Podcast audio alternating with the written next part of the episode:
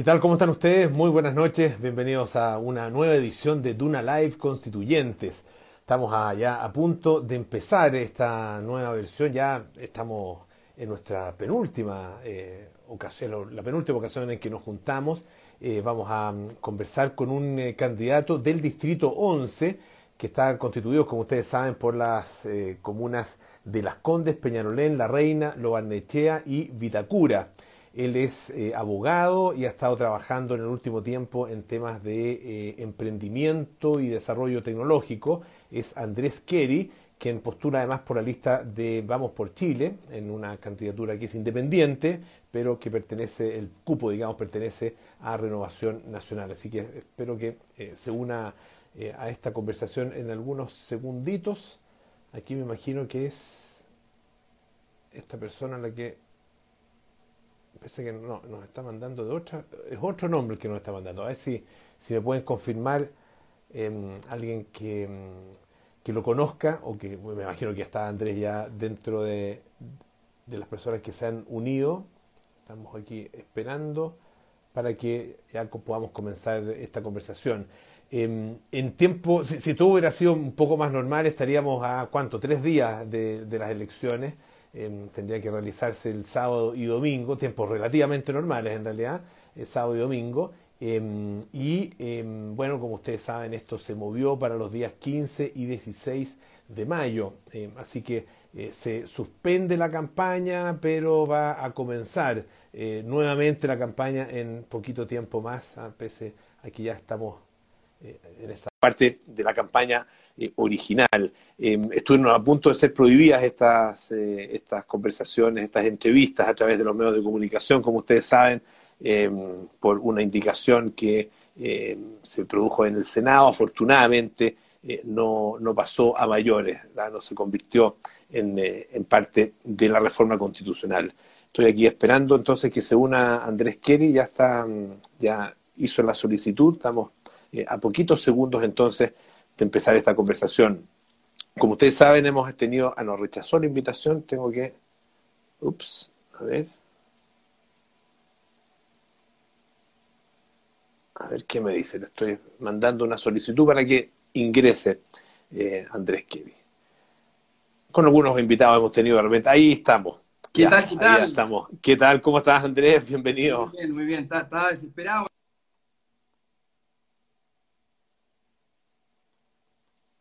Ups, ahí estamos con algún problema de conexión. No sé si es tu conexión, Andrés, o si es la mía, pero ahí sí. Ahí, ahí parece que no, ahí ya. Sí. Es que fueron los. Ah, ya. ahora Perfecto. Ahora, estamos listos entonces. Podemos empezar. estamos listos. ¿Qué tal? ¿Cómo estás? Muy bien, Pablo. Mira, yo, no sé si, yo no sé si tú te, tú acordás de mí. Yo la primera vez que te conocí eh, fue en la sala de monitores del Festival de Viña, que en esa época estaba ahí ah. todo. Y yo entré, dos segundos y tú estabas ahí, pero así hiper, hiper conectado, todo lo que estaba pasando. Fue una, fue una, experiencia bastante impactante ver, lo, que, lo que hacía ahí. Bueno, es, una pega bien bonita esa. Difícil de, de realizar, ingrata por, por momentos, pero, pero muy bonita. Sí, y uno además en esa sala uno se siente muy poderoso durante un ratito, durante una semana. uno, se cree, muy importante. Eran como 90 pantallas, o sea, estaba viendo, pensando qué hacer, qué no hacer, era una, una pega que se veía bastante estresante. Sí, no, una pega bien interesante. Oye, bueno, pero hablemos, hablemos de, de, tu, de tu pega, de tu historia. Eh, cuéntanos un poco de, de ti, Andrés. Eh, hemos tenido hartas conversaciones con, con candidatos, algunos más conocidos, otros menos conocidos. Ah, em, cuéntanos un poco de, tu historia. eres abogado, ¿no es cierto? Tienes, un máster en Derecho Corporativo, eh, has trabajado en, en, eh, estudio de abogado, en el estudio Kelly y, compañía, ¿no es cierto? Pero tienes también tu propio emprendimiento. Ah, cuéntanos un poco eh, con más detalle esa historia. Efectivamente, mira, yo tengo una, una, una historia bastante poco, poco tradicional. Estudié Derecho en la Universidad Católica, eh, después de eso, eh, entré a trabajar en el estudio Kerry, como dices tú, en el departamento tributario. Fui como cuatro años abogado de impuestos. Después de eso me fui a estudiar un máster en Derecho Corporativo a, la Universidad de Nueva York. Después de eso me, me, aceptaron en un estudio jurídico en Wall Street, que se llama Sullivan Cromwell, que era uno bastante importante. Volví después a trabajar eh, de abogado corporativo también a Kerry. Y en ese minuto, eh, en Nueva York, empecé a ver una cantidad de cosas que venían hacia el futuro, que yo dije aquí, yo, antes, antes que estudiar Derecho, yo quería estudiar programación, pero cuando yo tenía 18 años no había carreras de programación acá, entonces mi segunda alternativa era Derecho, derecho y, hay, una, hay una entrevista que le hicieron a Steve Jobs, que es uno de mis ídolos, que dice que él cree que todo el mundo debería estudiar o programación o derecho, porque son dos carreras que te enseñan a pensar en forma lógica. Entonces, estaba en eso y postulé a una eh, universidad que se llama Singularity University, eh, en donde me, hice una postulación, un amigo que era, que era, de Brasil me contó que, él, había ido para allá y, y que le había abierto la cabeza, y yo postulé, y era un abogado postulando, generalmente son, son ingenieros comerciales, ingenieros civiles, y cuando postulé me preguntaron por qué quieres quedar en esta universidad. Yo le dije, porque quiero cambiar la forma en que se ejerce el derecho en Chile. Y me aceptaron los tres días, para seis meses después. Entonces, esa experiencia que yo tuve ahí, que me encantaría contártela acá en este live, porque me gustaría que, si bien podemos hablar de lo que tú ahí, de la Constitución, yo he hablado en muchas entrevistas, en muchos diarios, si tú pones en Google Andrés Quieri, constituyente, te va a aparecer en todos los medios cosas más, más leguleyas, pero yo te quiero invitar en esta sesión a que hablemos del futuro, hablemos del futuro, pero en verdad hablemos del futuro. Eh, y, cuando, cuando me metí a esa universidad volví y dije yo no puedo seguir metido en, en el mundo del derecho tradicional, y ahí armé una empresa que se llama Script, que está funcionando, que tiene dos áreas, una área pública y una área privada. La privada yo le automatizo los documentos, los, contratos a, las fiscalías de compañías grandes y tengo una parte abierta al público que es un poquito más filantrópica, que en donde cualquier abogado de 25, 26, 27 años que no tiene los contratos, que no, que, no sabe cómo hacerlo, se mete a script, llena un par de cosas y le sale el modelo del contrato en 15 minutos y valen entre 7 mil y 9 mil pesos. el objeto de eso es democratizar el acceso a la ley. Porque hoy día cuando alguien tiene dinero puede ir a los abogados que son muy necesarios y para las transacciones grandes que son muy necesarias, pero la, señora Patricia que, arrienda una pieza en su, en su, casa y que después el inquilino se queda ahí, o sea, quiere arrendar una pieza, le, pregunta a un abogado que le haga un contrato, el abogado le dice que cuesta 100 mil pesos. La señora Patricia no puede pagar 100 mil pesos mm. y, lo, y lo hace a la mala. Entonces después tiene que sacar al inquilino, no lo puede sacar porque el proceso de evicción es con el contrato. Entonces, de esta manera, lo que yo estoy haciendo, estoy habilitando para que un estudiante de Derecho de 25 años, con un abogado de 27, le diga a la señora Patricia, yo se lo hago por 15 mil pesos. Y se mete a mi página, hace el contrato y en 7 minutos paga 7 mil y, no sé, margina el doble, pero en el fondo les doy la posibilidad a que los abogados jóvenes puedan ayudar e ir a, la población misma a, ayudar.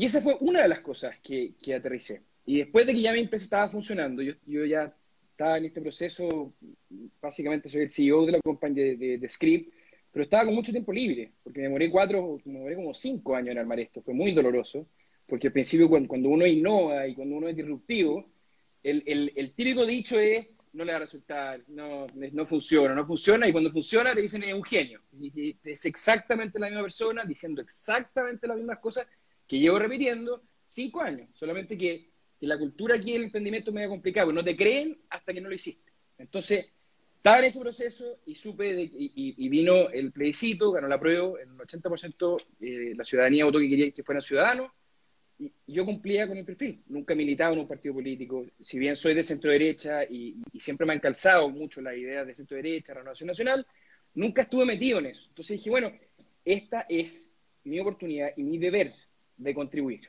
Porque encontrar problemas y decir que está todo mal, bueno, es súper fácil, Polo, decir que está todo mal. Pero hay una frase que me encanta que dice, si tú no eres parte de la solución, eres parte del problema. Entonces, en eso estoy yo. Y, y, en lo que he enfocado un poco la candidatura, además de las cosas legales, y yo soy abogado, entonces el régimen presidencial son importantes, eh, los derechos, los deberes también son importantes, pero yo mi valor agregado que estoy metiendo acá es el futuro. ¿En qué sentido? Primero, la revolución digital y segundo, la transición a energías limpias, que están totalmente interlinkeadas las dos. Cuando me fui a Singularity, entré y, te lo hacen adentro del campus de la NASA en Silicon Valley. O sea, ya te partes y te quiebran la cabeza. yo fui con una mochila, aterricé en San Francisco, me tomé un, Uber, llegué a un motel, me desperté el día siguiente en la mañana con mi mochila y entré a un, recinto militar con los militares norteamericanos con una metralleta y uno como que se asusta y dice, aquí, aquí me van a, me van, a, me van a meter preso. y, te hacían un screening y una vez que, estaban todos tus datos bien, entrabas este recinto militar y te metían a las barracas donde dormían los soldados de la Segunda Guerra Mundial. Y ahí durante 10 días te metían de 8 de la mañana a 10 de la noche y te empezaban a bombardear y te rompían la cabeza. O sea, hay un antes y un después en mi vida cuando me mostraron cómo iba a ser el futuro en 30 años más.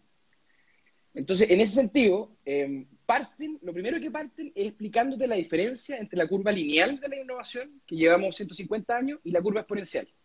Y no es fácil entenderlo, porque uno dice, bueno, sí, lineal es 1, 2, 3, 4, 5, y exponencial es 1, 2, 4, 8 y 6, pero que la cabeza lo entienda es difícil. Y nos ponían ejemplo, y nos ponían ejemplo, y nos ponían ejemplo. Entonces, hubo, un ejemplo que nos pusieron que básicamente nos, nos, mató. Nos dijo, a ver, si ustedes están en un estadio de fútbol, y de repente cae una gotita de agua en la cancha de fútbol. Y, después, un minuto después caen dos gotitas de agua. Y un minuto después caen cuatro gotitas de agua. Y un minuto después caen ocho. Y después dice, ¿en cuánto tiempo se llena el estadio de fútbol hasta arriba de agua? Empiezan a levantar la mano, algunos dicen, no sé, dos días, una semana, dos meses. La respuesta son 44 minutos. En 44 minutos esa gotita de agua llena el estadio. Y lo más increíble es que hasta el minuto 40 el agua está hasta el nivel de la cancha de fútbol. Son los últimos cuatro minutos que, este botón se dobla y se dobla y se dobla y se dobla. Entonces, en ese sentido, yo eh, me, estoy, me estoy lanzando constituyente, creo que hay muchas cosas importantes que se pueden hacer, pero yo creo que si es que nosotros nos damos cuenta que el futuro es exponencial, porque esta revolución digital es imposible pararla, tenemos que alinearnos rápidamente hacia allá. Pero súper simple. Tenemos que ver para dónde va el cuento y alinear.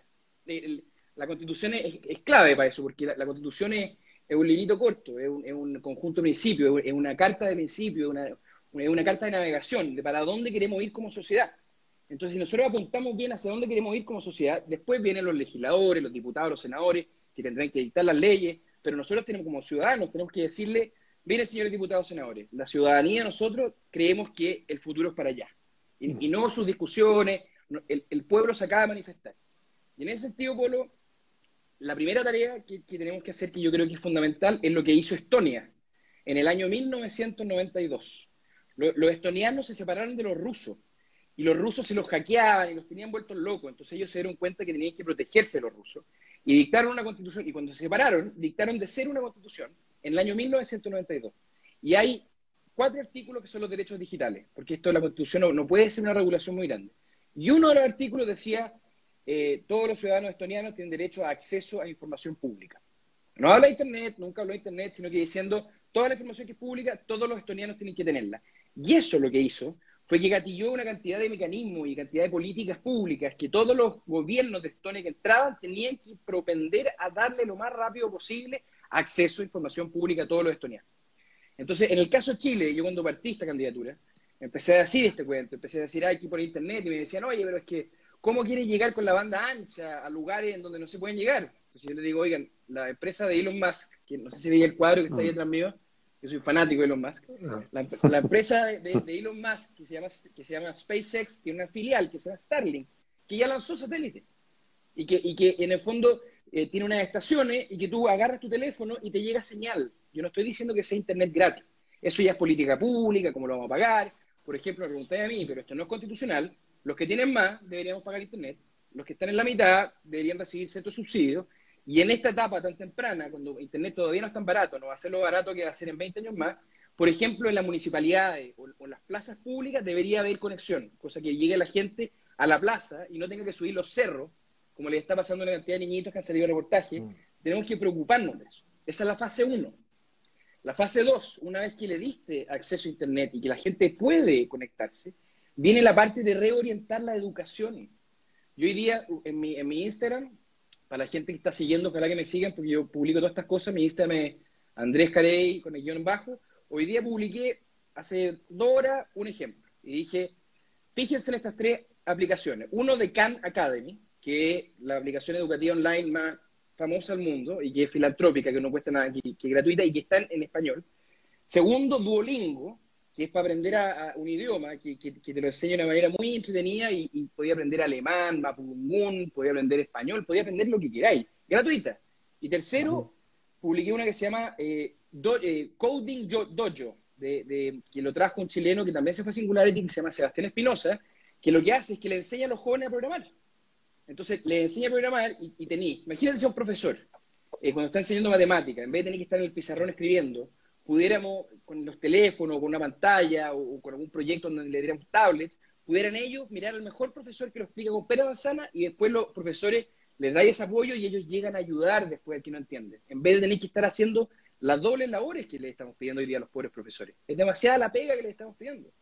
¿Te fijas? Entonces, ese tipo de cosas van avanzando y van avanzando y van haciendo la educación eh, eh, más barata, van haciendo que los costos bajen y podemos de verdad llegar a una educación de calidad, la, la salud, en el caso de la telemedicina.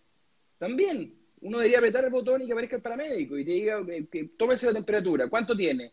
no sé, 37.2, no, a ver, ¿qué le duele? No, acá, toque ese ganglio, mire, yo creo que usted tiene esto, y te mandan la receta electrónica, confirma la receta médica, confirma electrónica tu WhatsApp, en vez de tener que ir para allá. Y si tenéis 40 fiebre, código, alerta roja, dejen pasar a esta persona. ¿Te fijas? Entonces, es todo un cuento que tenemos que orientar todo el futuro hacia allá y los costos van a bajar. Y, y sí va a haber dinero para poder financiar, por ejemplo, la educación.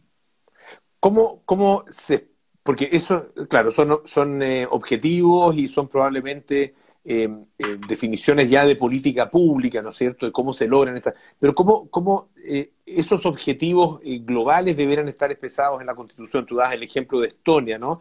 ¿Cómo deberá estar expresado en la, en, la, Constitución chilena esos objetivos que tú pretendes lograr?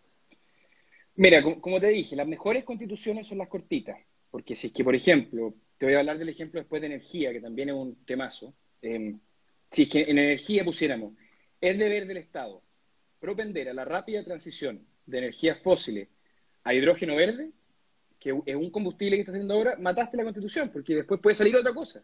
En cambio, si tú pones es deber del Estado la rápida transición de energías fósiles a energías limpias, lo dejas totalmente abierto para que, para que pueda avanzar. Entonces, el ejemplo de Estonia que yo te pongo, ellos no dijeron es deber del Estado darle internet a todo el mundo. Dijeron es deber del Estado proporcionarle acceso a la información pública a todos los estonianos. Entonces, de esa manera, si después viene, eh, no sé, ahora está satelital, banda ancha, pero después viene, puede venir otra, está 5G que va a venir después, pero en el fondo le dejamos al mercado que, se preocupe de eso, le dejamos también a, las políticas públicas que se preocupen de eso, pero cada gobierno de turno, la gracia que tiene esta frasecita chiquitita, Polo, es que cada gobierno de turno que entre vas a ver que el pueblo chileno le pidió que querían conectividad rápido, o lo más rápido posible, y que no se, y que no se dediquen a hacer otras cosas. Todas sus, todas sus planificaciones, las cosas que quieran hacer, háganlas, pero después de las cosas que nosotros les estamos diciendo que es más importante. Entonces, te das cuenta, lo vais poniendo arriba de la lista. Si no, esto, cada gobierno opina que es para allá, y el otro que es para el otro lado, y el otro que... Entonces hay que ordenar un poco el tráfico. Si, bien em, una constitución define lo que, lo que va a ser o lo que pretende ser un país hacia futuro, eh, en nuestra conversación, la conversación que se da actualmente en Chile, se habla mucho del presente, con suerte, y mucho del pasado. Ah, em, y, muy poco de efectivamente el futuro, excepto en términos muy, muy globales como de, aspiración eh, ideal, ¿no es cierto? Ah, pero, pero, pero se habla muy poco en términos concretos, porque finalmente el futuro hay que, hay que construirlo. Eh, ¿cómo, ¿Cómo pretendes pasar de una conversación a la otra? Ah, porque van a, van muchos de, de los integrantes de la Convención Constitucional van a llegar seteados a hablar de, em, de los problemas que hay que solucionar y de los famosos 30 años y, y, de, y de, las deudas y de, de, los muchos, de, los, de los muchos pendientes que hay en nuestro país y de la desigualdad, etcétera, etcétera con un, probablemente con una, unos conceptos que efectivamente pertenecen a, a, este momento de la historia o al pasado. Y tú vas a decir, tú quieres decir, no, sabes que hablemos del futuro. ¿Cómo, cómo pretendes eh, generar ese cambio en la conversación? Mira, yo siempre digo que aquí esto es un debate, yo, yo, no, yo no entro con mis ideas totalmente bloqueadas, porque si es que no, el que llega con su idea así, no va a llegar a ninguna parte, porque estos son dos tercios. Entonces, esto, esto va a ser como un curso. El, el, el, que, el que está así pegado a su idea lo van a mandar para la esquina y, nadie le va a querer hablar. Porque en el fondo aquí yo vengo con una idea. Pero si alguien me dice, oye Andrés, pero he pensado en esto, yo le voy a decir, mira, qué interesante, ¿sabéis que me parece bien? Entonces, en ese sentido, yo creo que hay que, hay que generar un debate, hay que, hay, que, hay que conversar estas cosas, porque si no, no vamos a llegar a ninguna parte.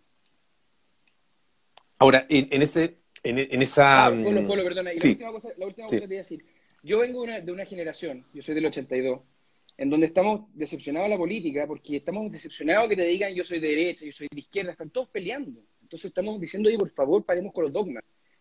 Tenemos una historia de 150 años, sabemos perfectamente las cosas que funcionan, las cosas que no funcionan, y, yo voy a, aplaudir las cosas que funcionan y voy a decir que sí. Y las cosas que no funcionan, simplemente mi, voto va a ser que no. Pero en el fondo no, importa de dónde provenga la idea, lo importante no es la descalificación del sector, no la descalificación de la persona, sino que es que nos metamos en el debate de la idea, si ahí es donde tiene que estar esta convención, en las ideas. Mm. Claro, el tema es que eh, hay, hay, poco acuerdo en, eh, en, en, la mirada de lo, que, de lo que ha sido la historia reciente de Chile em, y de, los, de lo que ha eh, avanzado Chile y las transformaciones que ha tenido en los últimos, no sé, 30, 40 años. Ah, pero hablemos de los últimos 30 años ya en democracia, 31 em, años ya. Em, en ese sentido, ¿cómo, ¿cómo te paras tú frente a, ese, a este periodo de historia, a ese proceso? Em, porque em, uno podría decir, la verdad, que eh, Chile, o sea, una mirada de Chile ha avanzado tanto en este periodo que hay que mantener mucho de lo que se ha hecho para poder seguir avanzando de esa manera. Y otros, otros ponen el énfasis más bien en las carencias, en lo que, en lo que no se ha avanzado y en los problemas que ha habido. Ah, y un poco en esos dos mundos nos estamos moviendo. Claro, mira, es que ese es el tema que yo digo, que no tenemos que mirar para atrás, tenemos que mirar hacia adelante, tenemos que ver eh, cómo hacemos, eh, lo que ya está hecho, está hecho. Hay que ver cómo, mi, lema de campaña es Andrés Quieri, hashtag construyendo futuro. Ya, si, miramos para atrás, si nos quedamos en el pasado, no es bueno. Mira, yo tuve un debate en un canal de, televisión hace, hace tres días. Y estaba yo de centro, representando a la centro derecha, estaba eh, otro candidato que era exministro, eh, representando la centro izquierda y estaba el sector del, Frente Amplio. Entonces todos me decían, oye, va a estar complicado. Y yo les dije, no, no va a estar complicado. Entonces apareció el primer eh, candidato de centro izquierda que se enfocó en los derechos sociales. Terminó, terminó su, tema y yo le dije, yo estoy de acuerdo, yo estoy de acuerdo con lo que está diciendo, esto tiene que mejorarse. Entonces se descolocó el, otro candidato que estaba pensando que yo le iba a disparar y yo no le, si, si lo que él está diciendo es cuerno, yo, yo, obviamente que voy a contribuir con él. Y después vino mi, mi, eh, mi, turno de proponer un cambio constitucional. Y yo hablé de acceso a Internet. Y expliqué, y expliqué además que al dar acceso lo que estáis haciendo es que podéis ampliar el mercado de startups digitales que pueden crearse de emprendedores chilenos en Estados Unidos. Tú, creas una startup digital y tenías un mercado gigante, aquí es muy chiquitito. En cambio, si ampliamos esto, se genera, se genera eh, ampliación de mercado, Además, tenemos que educar a nuestros propios jóvenes para que sean los jóvenes los que digitalicemos el Estado y no contratar a los chinos, los norteamericanos, los europeos, y eso se puede hacer, porque el proceso de digitalización se va a demorar 10 años, todavía tenemos tiempo, si lo hacemos aquí y ahora. Y terminé con mi exposición y aparece la persona de centro izquierda y mira a la periodista y le dice, yo estoy de acuerdo con Andrés. Entonces yo, y después aparece la persona del Frente Amplio y dice, yo también estoy de acuerdo con Andrés. Eh, la, réplica no, duraron ni 15 segundos, porque están todos diciendo, incluso uno dijo, yo lo vengo diciendo esto de hace 10 años, y yo lo miraba, le decía, ya, pues, estamos de acuerdo. ¿Te das cuenta? Entonces, cuando, cuando uno hace un aporte en base a la idea, no en base al ego, no en base a que yo soy o no soy, aquí, aquí los candidatos son muy irrelevantes. Lo que es relevante es, la, el debate que vamos a generar. Porque si le estamos mm. pidiendo a los políticos que se comporten mejor y que saquen las leyes, y llegan puros ciudadanos a ser constituyentes que se comportan de la misma manera, no, no resulta esto. Se supone que nosotros queríamos ciudadanos porque opinamos o creemos que nos vamos a, comportar mejor. Entonces, en ese sentido, los, ciudadanos que salgan elegidos constituyentes deben tener un estándar muchísimo más alto y deben llegar con una actitud de acuerdo. Y si que alguien plantea algo que yo no estoy de acuerdo, yo le voy a decir, respeto tu opinión, pero voto que no. Y no tiene mi voto. ¿Te das cuenta? Entonces, eh, si, si, esto hubiera sido, em, si esto hubiera sido con quórum más bajo, con 50%, yo estaría diciendo, uy, está complicado, porque va a generar más polarización, porque yo necesito menos votos, en vez de, en vez de necesitar la mitad de los 150, o sea, dos tercios de los 55, necesito la mitad. Entonces se generan bandos, pero aquí van a estar todos portándose muy bien, porque saben perfectamente de que si quieren llevar adelante sus ideas, tienen que hacerlo de forma respetuosa. Porque si no lo hacen con tolerancia, con respeto, con ideas, con mirada a futuro, no va a pasar nada, simplemente todo el mundo le va a decir, no apoyo tu moción. ¿Y tú ves, ves que está, que existe eh, posibilidades de construir realmente ese clima, ese ambiente? Yo estoy, bueno, yo estoy muy, muy sorprendido para bien. Yo, yo, yo me tiré a candidato constituyente porque le dije a todos mis amigos, oigan, ya, pues, tirémonos lo, todo y que la ciudadanía elija los más capacitados, los más razonables, los que creen, los que más crean. Y, y, he visto alrededor, por lo menos en mi distrito, ya hay gente extraordinaria. Y, y, cuando hablan de, por ejemplo, el sistema de gobierno, están todos bastante de acuerdo. a, atenuar el, hiperpresidencialismo, eh, llegar a un semipresidencial, cambiar la ley electoral, que hoy día el, método de Hunt no, no funciona bien, está, está, permitiendo que lleguen ciertos diputados, senadores con unos porcentajes muy bajos. Están todos de acuerdo en el respeto por, eh, la propiedad privada, por, la, por la, expropiación al, eh, al contado y en, valor efectivo. Están, todos, están todos de acuerdo en la paridad de las mujeres, estamos todos de acuerdo en eso, están todos de acuerdo en el reconocimiento de los pueblos originarios. Entonces, yo, yo entré bastante asustado a este proceso y, y, y, sabéis que estoy bastante, me, me, ha gustado mucho y me ha llevado una, una, linda, una linda opinión de, la gente le dice contrincante, yo le digo mis compañeros de, de, ruta y de misión. Aquí, aquí, no, estamos peleando, estamos mm. todos remando para el mismo lado. ¿Y dónde crees que van, van a estar los grandes nudos de discusión? ¿dónde creo yo que van a estar los grandes nudos de discusión? Mira, eh, hay, una discusión muy, muy incómoda que a mí no me gusta mucho, que, es del modelo, que lleva mucho rato hablando del modelo, del modelo. Entonces, yo voy a un, debate de, alguien que está a centro izquierda, que lo único que quiere es que el, candidato de centro derecha diga principio de subsidiariedad. Y cuando lo dice, es como que se produce un, ¡ah!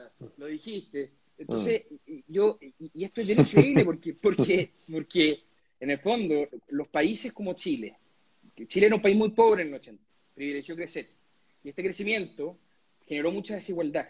Y los países cuando llegan a esto, lo que deciden es empezar a crecer más igualito, empiezan a, transformarse en un estado más social. Entonces, la tarea que nos queda en esta constitución a nosotros es ir a, ir a fortalecer los derechos sociales, para que la salud, para que la educación sea de calidad, para que la salud sea de calidad, para que las pensiones sean dignas, para que haya un derecho a una vivienda digna e integrada socialmente. Y si levantamos eso y de verdad ponemos la cancha pareja, de ahí para arriba, el emprendimiento, la libertad, te das cuenta, pero no, es uno del otro. Y hay un concepto, Polo, que ya lo están hablando en Estados Unidos, en Europa hace mucho tiempo, que yo encuentro que lo debería estar hablando todo el mundo. Porque yo creo que el, modelo que, se va a aplicar hacia el futuro es un sistema de capitalismo, porque el capitalismo genera riqueza, pero tiene que ser sustentable para, para eh, proteger al planeta y ya la tecnología da para que sea sustentable. Y tercero, tiene que ser social, para eliminar la pobreza. Pero eh, el dogma antiguo están diciendo crecimiento, crecimiento, crecimiento. Los otros dicen, no, derechos sociales, derechos sociales.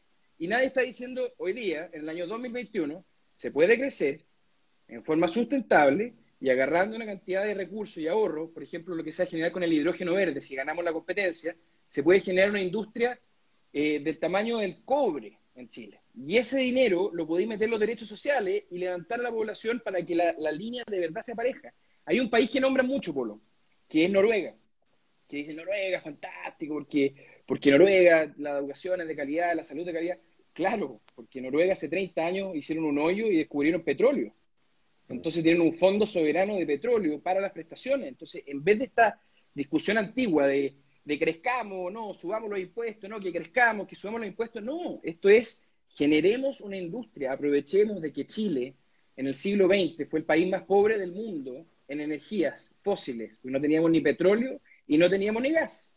Y en el siglo XXI somos probablemente de los tres países más ricos del mundo en energía renovable. En el norte de Chile, el sol pega tan fuerte que, que, los paneles solares casi que se queman. Y después en el sur, el viento en la zona Magallanes es tan potente que si tú no te agarras de un poste, sales volando. Y eso lo que están haciendo, están usándolo, intentando, intentando generar algo que se llama hidrógeno verde, que es el combustible del futuro, que va a suplantar al petróleo. El, hidrógeno verde siempre ha existido. los cohetes que mandaban a la Luna, donde se bajó este Neil Armstrong, cuando se bajaron, iban con hidrógeno adentro, adentro del, del cohete, no con petróleo, porque era muy inflamable el petróleo. Entonces, el, único problema es que para producir hidrógeno es muy caro, porque hay que hacerlo con un proceso que se llama electrólisis, en donde se separa la molécula del agua, que es H2O, y con la electrólisis separas el O, lo liberas a la atmósfera, y el H2 lo, comprime y eso lo puedes meter tal cual como si fuera combustible. Pero para hacer ese proceso de electrólisis, es tanta la cantidad de energía fósil que tenía que usar para generar esta, esta división de la molécula que al final era más caro producirlo que, que usarlo. Y en cambio ahora, con el tema de la energía eólica, la energía solar y la otra energía que también van a salir, eh, tú puedes en forma verde, con el viento, con el sol, hacer este proceso y te sale hidrógeno verde y de un día para otro vamos a dejar de importar petróleo y vamos a empezar a usar hidrógeno. Y tú sabías que, si, esto es increíble, si tú le echas petróleo a un auto y aceleráis, lo que sale por el tubo escape es CO2, el contaminante que nos tiene la cuenca Santiago totalmente contaminada. Si tú le echas hidrógeno, cuando apretas el, acelerador, lo que sale por el tubo escape es vapor de agua. Vapor de agua. Y si nosotros nos cambiamos, es mucho más complejo esto, porque he hablado con, con el ministro Llobet, que está haciendo esto, para informarme, he hablado con, con, eh, Eduardo Vitrán, que también está muy metido en esto, les, he explicado por qué creo que hay que meterlo en la Constitución al principio general, no lo habían visto, está más pegado a las regulaciones, pero dijeron es brillante, obviamente que tenemos que meterlo en la Constitución. Y, y si nosotros generamos una industria en donde podamos producir esto, donde se generen puertos para exportarlo, se generen las pymes, ayuden un poco a hacer todos estos procesos, porque va a ser un tema muy complicado, que si es que, si es que logramos hacerlo, lo vamos a hacer, eh, vamos a poder ver estos beneficios el año 2030. Bueno, si eso pasa, vamos a pasar de ser importadores de petróleo y gas a ser autoabastecedores de nuestro propio combustible y además exportadores a la región. Ya, ya firmamos, el gobierno chileno firmó hace como tres semanas un acuerdo con el puerto de Rotterdam que es el mm. puerto donde entran todas las cosas, porque Europa tiene que cambiarse rápidamente por el tema de las emisiones de carbono que, se, autopactaron en el Acuerdo de París, tienen que pasarse rápidamente y no pueden producir tanto hidrógeno verde. Entonces andan, andan pidiéndole a los países que son ricos en energías verdes que les, que les firmen contratos para poder abastecerse. Entonces, además de eso, Chile sería un exportador y ese dinero que les va a llegar a los chilenos, ya sea en forma directa o indirecta, lo podemos meter en los derechos sociales, en educación, en salud, en pensiones, en vivienda. Y ahí, de repente, no nosotros nunca nos ha pasado, excepto cuando el Chino Río fue, fue número uno del mundo, o la, selección chilena ganamos dos veces al hilo la Copa América. Nunca hemos estado en, un espacio como estado mental de decir, ¿sabéis qué más? Chile la lleva. Chile la lleva. Somos, somos, somos, somos los mejores del mundo en tema de energía. Sí podemos, sí se puede. Entonces, si cambiamos esa mentalidad, y de repente nos damos cuenta de que hay que apuntar para allá, de que con, mayor generación de riqueza podemos mejorar los derechos sociales, nos vamos, nos vamos a, transformar en, un, en, Noruega, podríamos llegar a ser el Noruega de Sudamérica en 10 años más, en 15 años más. Y yo creo que si eso pasa, no, nos, no nos para nadie. En, en, eh, en, ambas, en ambos temas, en eh, la eh, producción, exportación, etcétera, de hidrógeno verde, y em, en, la, garantía de los derechos sociales. ¿Cuál es el rol que tú le asignas al Estado y que le asignas al sector privado? Mira, este, este es un tema muy nuevo porque de nuevo llevamos eh, dogma peleándose que tiene que ser el Estado, que hace la empresa, que tiene que ser los privados. Es lo mismo que te digo en el principio de la subsidia, como que se quedaron pegados en el pasado y no pueden salir de esa pelea.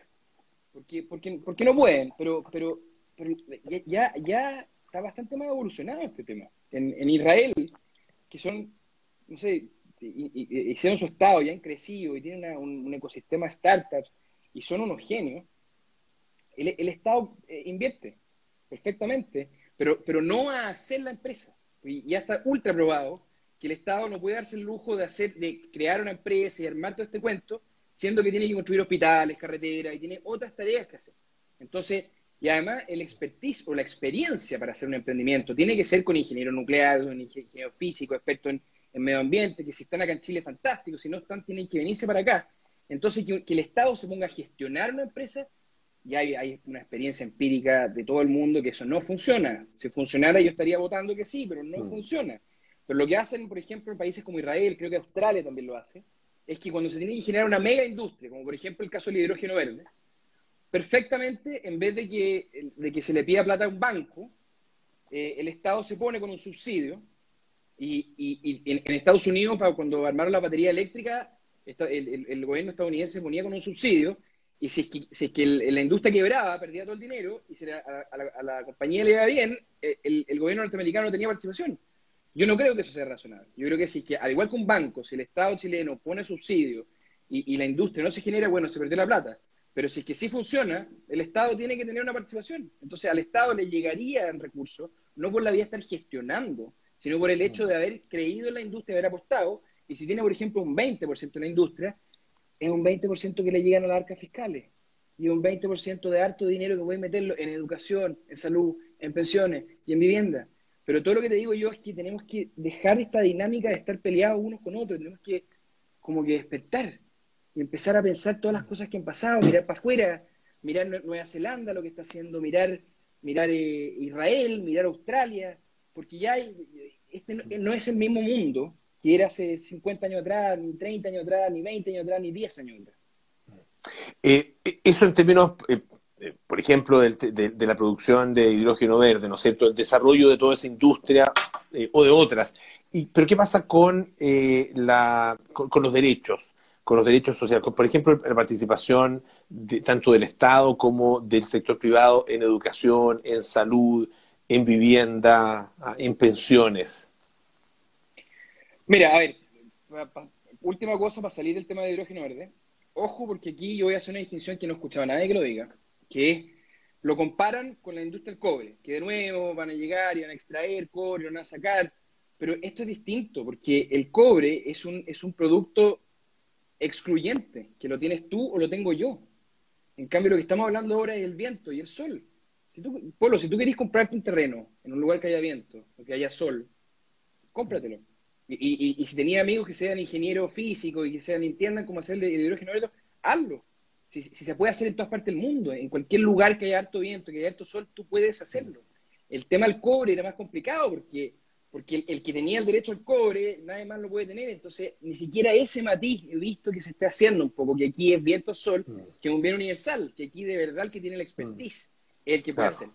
¿Te das cuenta? Entonces, y entonces es, eso es muy importante porque estamos asimilando la energía renovable, de nuevo, con el tema de, o, el tema del hidrógeno, lo estamos asimilando con el cobre, y son dos temas totalmente y conceptualmente son totalmente distintos. Mm. ¿Te das cuenta?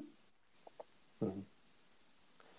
Sí, y, con respecto al tema de los, derechos, de la, eh, garantía de los, de los derechos em, y, la, finalmente la actualización de esos derechos en, hacia las personas. ¿Cuál, es el papel de, ¿Cuál es el papel del Estado? ¿Cuál es el papel del, mundo privado? Vamos uno por uno. Por, ejemplo, con respecto a la educación, a mí me gusta mucho el sistema de Estados Unidos.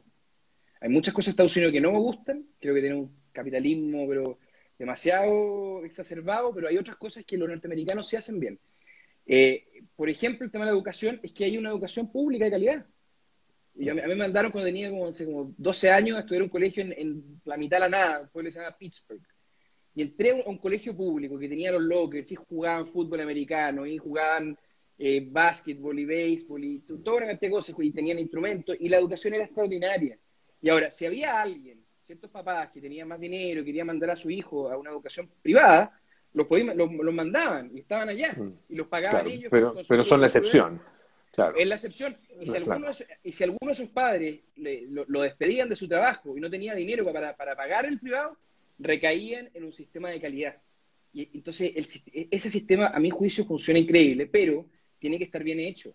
Tiene que, de, partida la, educación, esto ya no es constitucional, esto estoy hablando yo como Andrés Kiri como, como ciudadano, porque no, esto que te voy a decir ahora no va en la constitución, pero deberíamos reorientar la educación si estamos entrenando a los jóvenes para, trabajos que ya no existen, vamos a entrenar a los jóvenes para ser electricistas, cuando lo deberíamos estar entrenando para ser programadores, para ser expertos en blockchain, para, para, hacer una, una, una criptocurrency. ¿Te das cuenta? O sea, estamos, estamos apuntando o llevando a los jóvenes a un matadero, siendo que ya se sabe, esto es demasiado obvio, que la educación es digital y va para, para todas esas cosas. Mira, en Singularity me usar un ejemplo, me decían, llegó un, señor de como 60 años que cuando escuchó toda esta información dijo, oye, pero chuta, eh, yo tengo que llegar a mi, a, mi casa y decirle a mis hijos de toda esta información y, que se eduquen.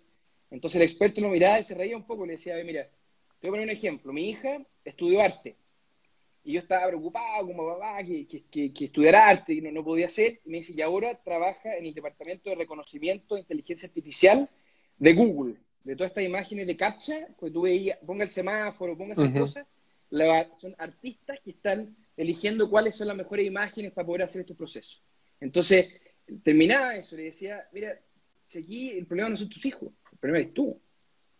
Tú eres el dinosaurio, tú eres el que tenés que adaptar a esta nueva, a esta nueva era. Entonces tenemos que, como país, darnos cuenta que se nos viene una tarea titánica, Polo, de digitalización del Estado. Titánica, y deberíamos, deberíamos ser nosotros, pero para eso tenemos que partir ahora. Mm. Después, el tema de pensiones, por ejemplo. Yo creo que el, sistema de pensiones actual funciona bien. El, concepto, esto, sí va en la Constitución. Ahorro individual con pilar solidario. No hay nada mejor que el ahorro individual, porque en, países de que, hay reparto, meten el dinero en un pozo y después, como la, plata no es de nadie, al final desapareció y nadie sabe. En cambio, en, los sistemas que sí funciona es ahorro individual. Pero el tema es que estamos en el debe, muy al debe, es el tema del pilar solidario porque, porque este problema se, sabía que, se, iba a estallar hace 10 años atrás y que había que subir las cotizaciones y que había que subir el pilar solidario y no hicieron nada, y no hicieron nada, y no hicieron nada. Y cuando estalló, le echaron la culpa aquí a la AFP y, y, por ende al sistema de ahorro individual con pilar solidario, siendo que, son dos cosas distintas. ¿Te das cuenta? Entonces lo que hay que arreglar es el tema del pilar solidario, que las pensiones sean dignas, bueno, si es que en este minuto no hemos generado eh, una industria que permita que el Estado se ponga con el pilar solidario, tendremos que ser, tendrán que ser los que ganan más a través de sus impuestos ponernos, porque, porque ya no, no, no resiste tanto crecimiento con tanta desigualdad. En, países como Francia le cortaban la cabeza a los, a los reyes, en países como Rusia, la revolución bolchevique, entonces esto ya está probado. O sea, esto ya es, hay que leer un libro de historia. O sea, nosotros, Chile hoy día no es el país que era hace 40 años, es un país mucho más rico. Ya están las carreteras construidas, ya está la infraestructura. Ahora nuestro deber como país es de verdad igualar la cancha en educación, salud, pensiones y vivienda. Y de ahí, una vez que le damos un piso, un piso igualitario a todo el mundo, ahí viene el esfuerzo, ahí viene la meritocracia. Pero hoy día eso no se está cumpliendo y tenemos que tenemos un deber como sociedad de arreglar eso.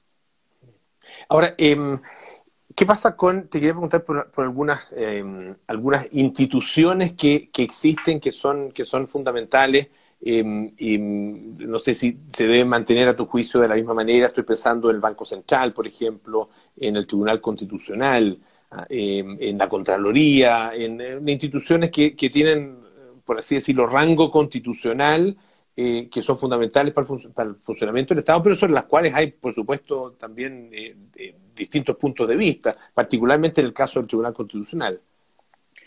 Sí, mira, yo, estoy de acuerdo con, todo. Eh, creo que el Banco Central es una institución fundamental porque, porque lo que hace es controlar la, inflación. O sea, tiene que haber un organismo independiente, autónomo. Autónomo, claro. Que controle la inflación y además es muy importante lo que, que, que, en el fondo la forma de controlar la inflación es a través del mercado secundario y no salir a comprarle bono al Estado, porque si es que no generáis la bicicleta y, y, y, no controlamos la inflación, o sea, es demasiado importante el Banco Central, demasiado, demasiado importante. Así que para mí eso están mis propuestas, que obviamente mantener la autonomía del Banco Central como está, a mí es una institución que me gusta mucho. Tribunal Constitucional, tiene, yo estoy totalmente de acuerdo con el Tribunal Constitucional. Esto no es, no es una institución de la Constitución del 80, vino desde antes, viene de otros países. Tiene que haber un órgano preocupado de velar por la constitucionalidad de las leyes. Y, además, sobre todo en este proceso constituyente que vamos a ser los ciudadanos, los que después de todo este esfuerzo hicimos una constitución, para que después no haya un órgano que proteja lo que nosotros los ciudadanos decidimos. Es, impresentable. Lo único que sí hay que hacerle ciertas modificaciones, que yo también he visto que hay mucha gente de acuerdo, el, sistema de nombramiento. Eh, está, muy politizado. Debería venir, por ejemplo, del Poder Judicial. Debería ser ministro de Corte Apelaciones que postulan al Tribunal Constitucional, están cierto tiempo, después vuelven de vuelta a la, Corte de Apelaciones, pero debería ser una carrera judicial. Eso, eso es totalmente fundamental. ¿Y, el tercer tema cuál me preguntaste? No, el tema de, Contraloría, pero, pero Contraloría, la verdad que un órgano... Sí. Contraloría funciona bien. Yo La única mm. modificación que le haría a la Contraloría es que en vez de que sea una persona, yo creo que debería ser un órgano colegiado. Mm. Porque una persona ya del mundo ya está ya está yendo a, lo colegiado, hay menos nepotismo, hay menos personalismo, hay menos caudillismo. Entonces, si, si la Contraloría, que funciona muy bien, que para mi juicio es una institución clave en, cualquier democracia, eh, tiene que ser eh, en el fondo colegiado, con tres personas o cinco personas también con perfiles técnicos, que puedan en el fondo hacer su trabajo bien, pero que hayan votaciones, que haya una cierta democracia adentro de la institución. Tú mencionaste algunos temas donde, donde existe efectivamente eh, un, cierto acuerdo en, los términos, por lo menos en, la concepción más, general, digamos, de esos temas. Pero hay uno donde si bien hay un acuerdo, eh, hay bastante consenso en que debe haber en la Constitución un reconocimiento hacia los pueblos indígenas, un reconocimiento constitucional, un rango constitucional. La pregunta es cómo, en qué términos. Algunos hablan de eh, un Estado multicultural, otras personas hablan directamente de un Estado plurinacional. ¿ah? eso es algo que uno encuentra en la conversación con, muchos candidatos. ¿Cómo, cómo te, defines tú en, ese, en esa materia? Mira, yo, yo, yo, no, soy experto en este tema, pero sí me tocó estudiármelo cuando, cuando me metí en todo este proceso. Y eh, me metí a Wikipedia a estudiar un poco cómo, cómo fue el tema de la colonización. Los, españoles llegaron a Chile con el 1500 y se instalaron en Santiago y, hicieron algo que se llama el, la, pacificación, la pacificación de la Araucanía. Y se fueron hacia el sur y llegaron hasta Vivo Vivo. Y básicamente era, o ustedes siguen nuestra cultura o están mal. Y después una, una, entonces, una cantidad de, de, pueblos originarios que se, se sumaron a la cultura chilena o sea, la cultura española de, los conquistadores, y otros que, pudieron mantener en el fondo sus raíces y, su, y sus principios, y, sus, y sus valores, sus creencias. Y en ese sentido, por ejemplo, hay, muchos pueblos indígenas que a mí me, sorprende, que son mucho más avanzados eh, que, la, que la cultura castellano-vasca, por ejemplo, con la relación con el medio ambiente.